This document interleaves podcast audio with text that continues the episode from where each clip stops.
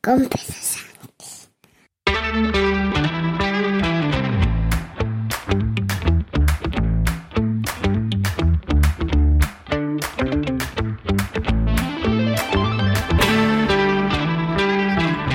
Buenos días, es martes 23 de mayo de 2023.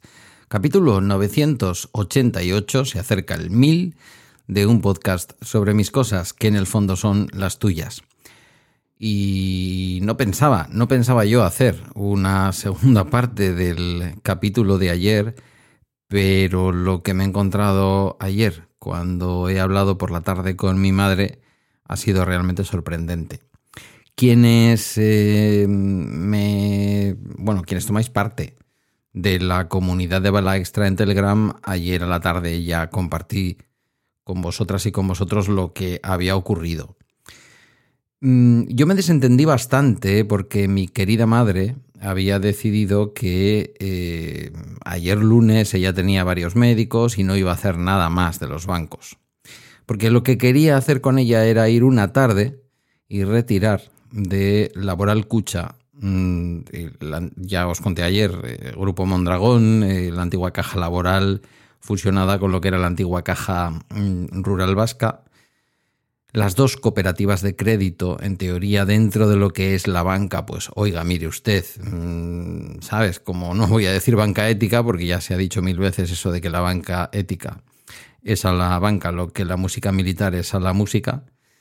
Pero bueno, eh, supones que es una banca de país que cuida de la sociedad en la que se encuentra, que es lo más parecido que queda en nuestro entorno a una, caja, porque realmente, pues, eh, Cuchabank, eh, las antiguas Caja Vital de Álava, eh, la antigua BBK, fruto de la fusión de la Caja de Ahorros Municipal de, Bilbao y de la Caja de Ahorros Vizcaína, y la Cucha, algo parecido, pero en Guipúzcoa, pues finalmente son Cuchabank, uno de los bancos, no de los más grandes, pero uno de los bancos más solventes y, con mayor presencia a través suyo o a través de sus, eh, de sus filiales, algunas marcas que tiene en Andalucía y así, pues eh, en una buena parte de España.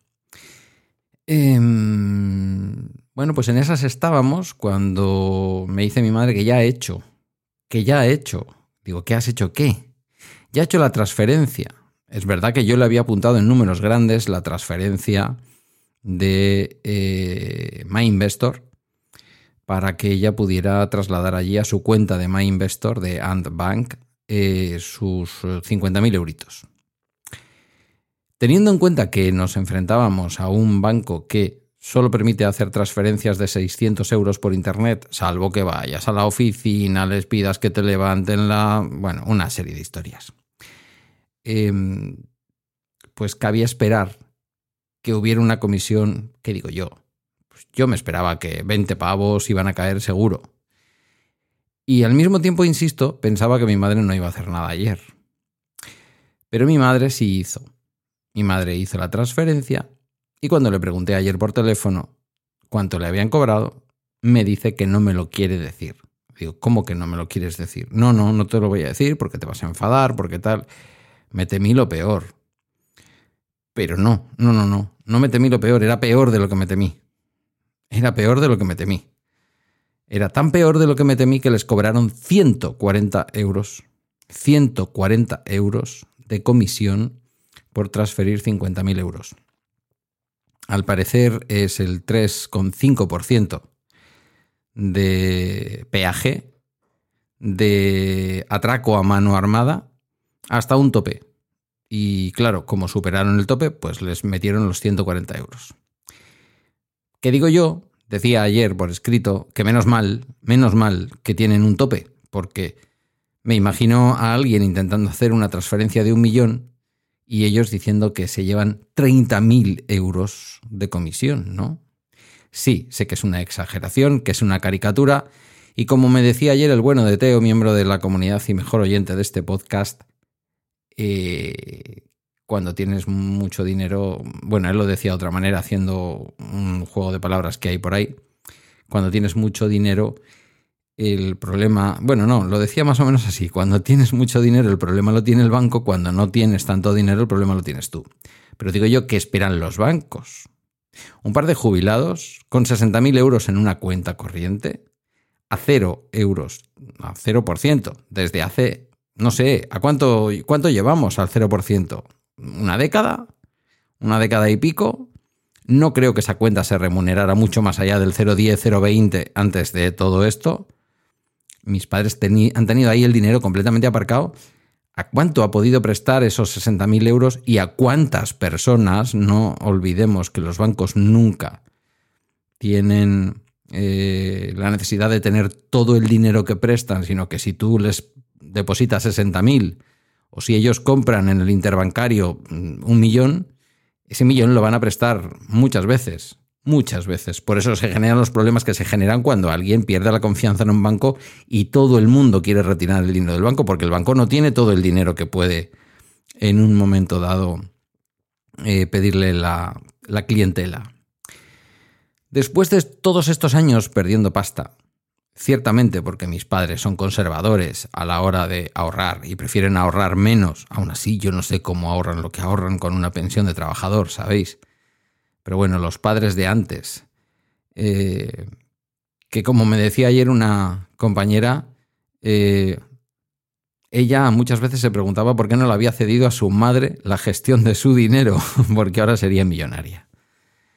Bueno, ese ahorrar que tiene la gente mayor, la gente antigua, y por qué no decirlo también, la gente inmigrante, la gente que vino aquí a dar un futuro a sus hijos y a prosperar.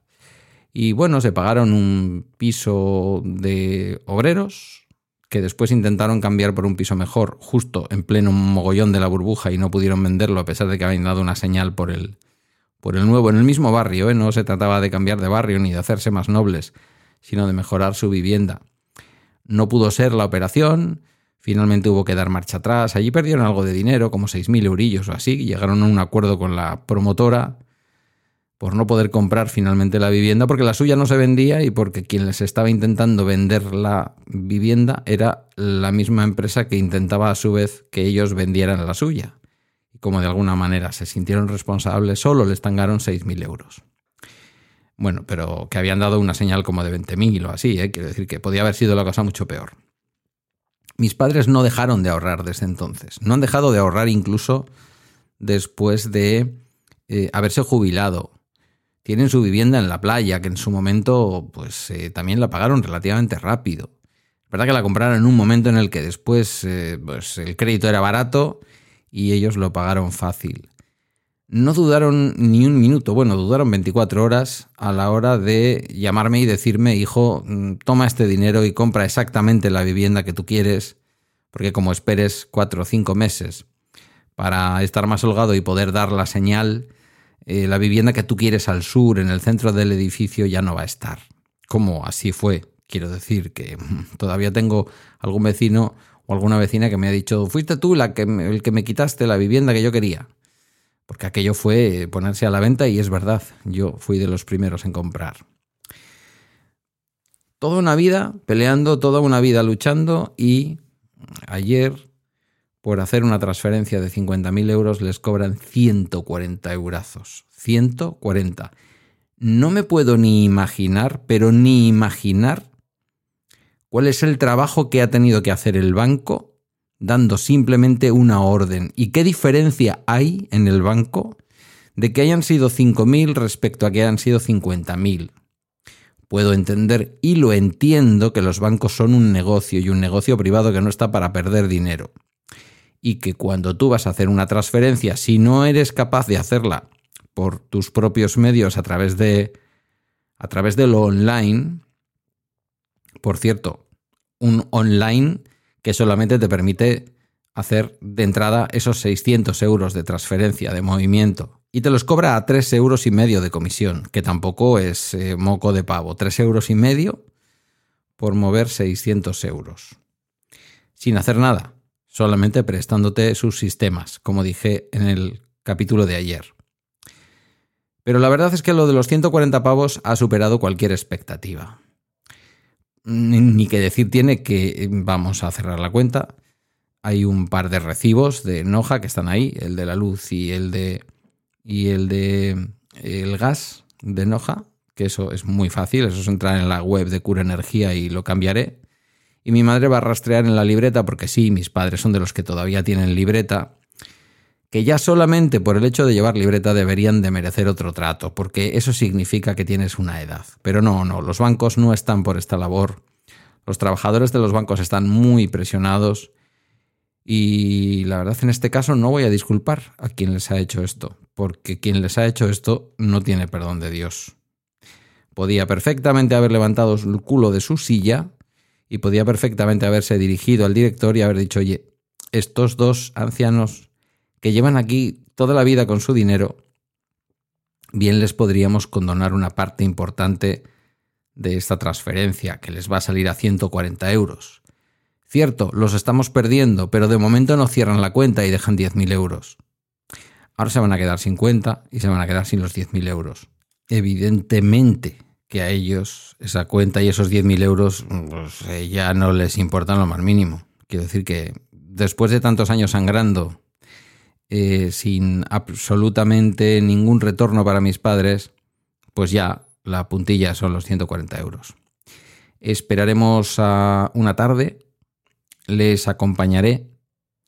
Mi madre, como digo, va a rastrear en la libreta que algún otro recibo haya, pero dice que cree que no, que todo lo demás está en CaixaBank.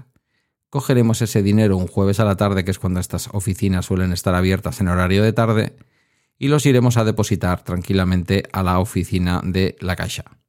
CaixaBank ahora.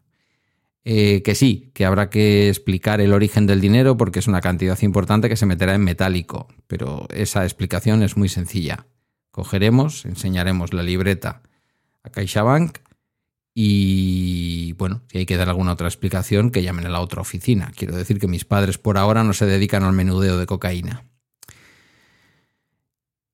Triste, tristísimo ver que se ponen de moda los movimientos en defensa de las personas mayores y la banca, se le da un poquito de ruido a los medios de comunicación y después, si te he visto, no me acuerdo. Y triste, tristísimo es ver que de los pocos modelos de banca cooperativa que quedan en el Estado español, que quedan en España, esta del grupo Mondragón da un ejemplo tan lamentable.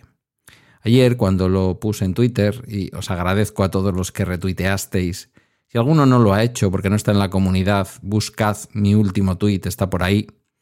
Y por favor, dadle toda la mm, difusión que podáis, os lo agradecería enormemente. Un simple retweet, nada más, no hace falta que comentéis. Un retweet. Está citada, mm, está citada Laboral Cucha, que, que se den cuenta que estas cosas se tienen que dar a conocer, que no puede salir gratis. Pues el bueno de David Isasi, que hizo un programa magnífico en sus años gloriosos, eh, bueno, no digo que ahora no sean gloriosos, digo con sus años gloriosos del podcasting, em, en relación al grupo Mondragón, episodio que estará disponible posiblemente en el archivo de, de Milcar FM, em, os eh, recomiendo que lo escuchéis porque fue magnífico. Me decía por Twitter aquello de eh, yo los tengo, no me acuerdo si decía que tiene su hipoteca y que tiene ahí una serie de cosas, ya sabes, cuando te casas con un banco con una hipoteca dice y no te puedes ni imaginar, venía a decirme no te puedes ni imaginar las ganas que tengo de perderles de vista. Por favor, si estáis en algún banco que os cobra tres euros y medio de comisión por hacer una transferencia SEPA normal, una transferencia dentro de la Unión Europea normal, es decir, de 24 o 48 horas, no una transferencia inmediata, que suelen costar un euro, 90 céntimos. Hay bancos un poquito más caros, creo que el Santander cobraba tres euros y pico. Eso sí se cobra, eso sí se cobra. ¿Quieres rapidez? Pues mira, la pagas. Si puedes esperar 24 horas, no la pagas. Y no me puedes decir, como me dijo ayer, el tipo que me cogió el teléfono en, Laboral Cucha, en el servicio telefónico, no me puedes decir que todos los bancos cobran por las comisiones online. Online, insisto, porque le hablé de las comisiones online. Le dije, pero si es que cobráis hasta por las comisiones online. Y me dijo, todos los bancos cobran por las comisiones online. Y le dije, no, amigo, no, no. BBVA no, Santander no, a banca no. CaixaBank no. Sabadell no. N26 no. ING no. Podemos seguir hasta el infinito. Nos vamos a encontrar con algún otro banco que sí que cobre por una comisión, por una transferencia online, una comisión. Pero hay que rebuscar mucho para encontrar a alguien que esté tan, tan, tan de mierda hasta el cuello como el grupo Mondragón en su conjunto, su, su difícil viabilidad económica y la manera en que visten de seda a un mono, que es ahora mismo todo el grupo en general, incluido Eroski, toda la cooperativa, y cómo se le han visto las costuras a la cooperativa Mondragón, especialmente desde el año 2007 para acá.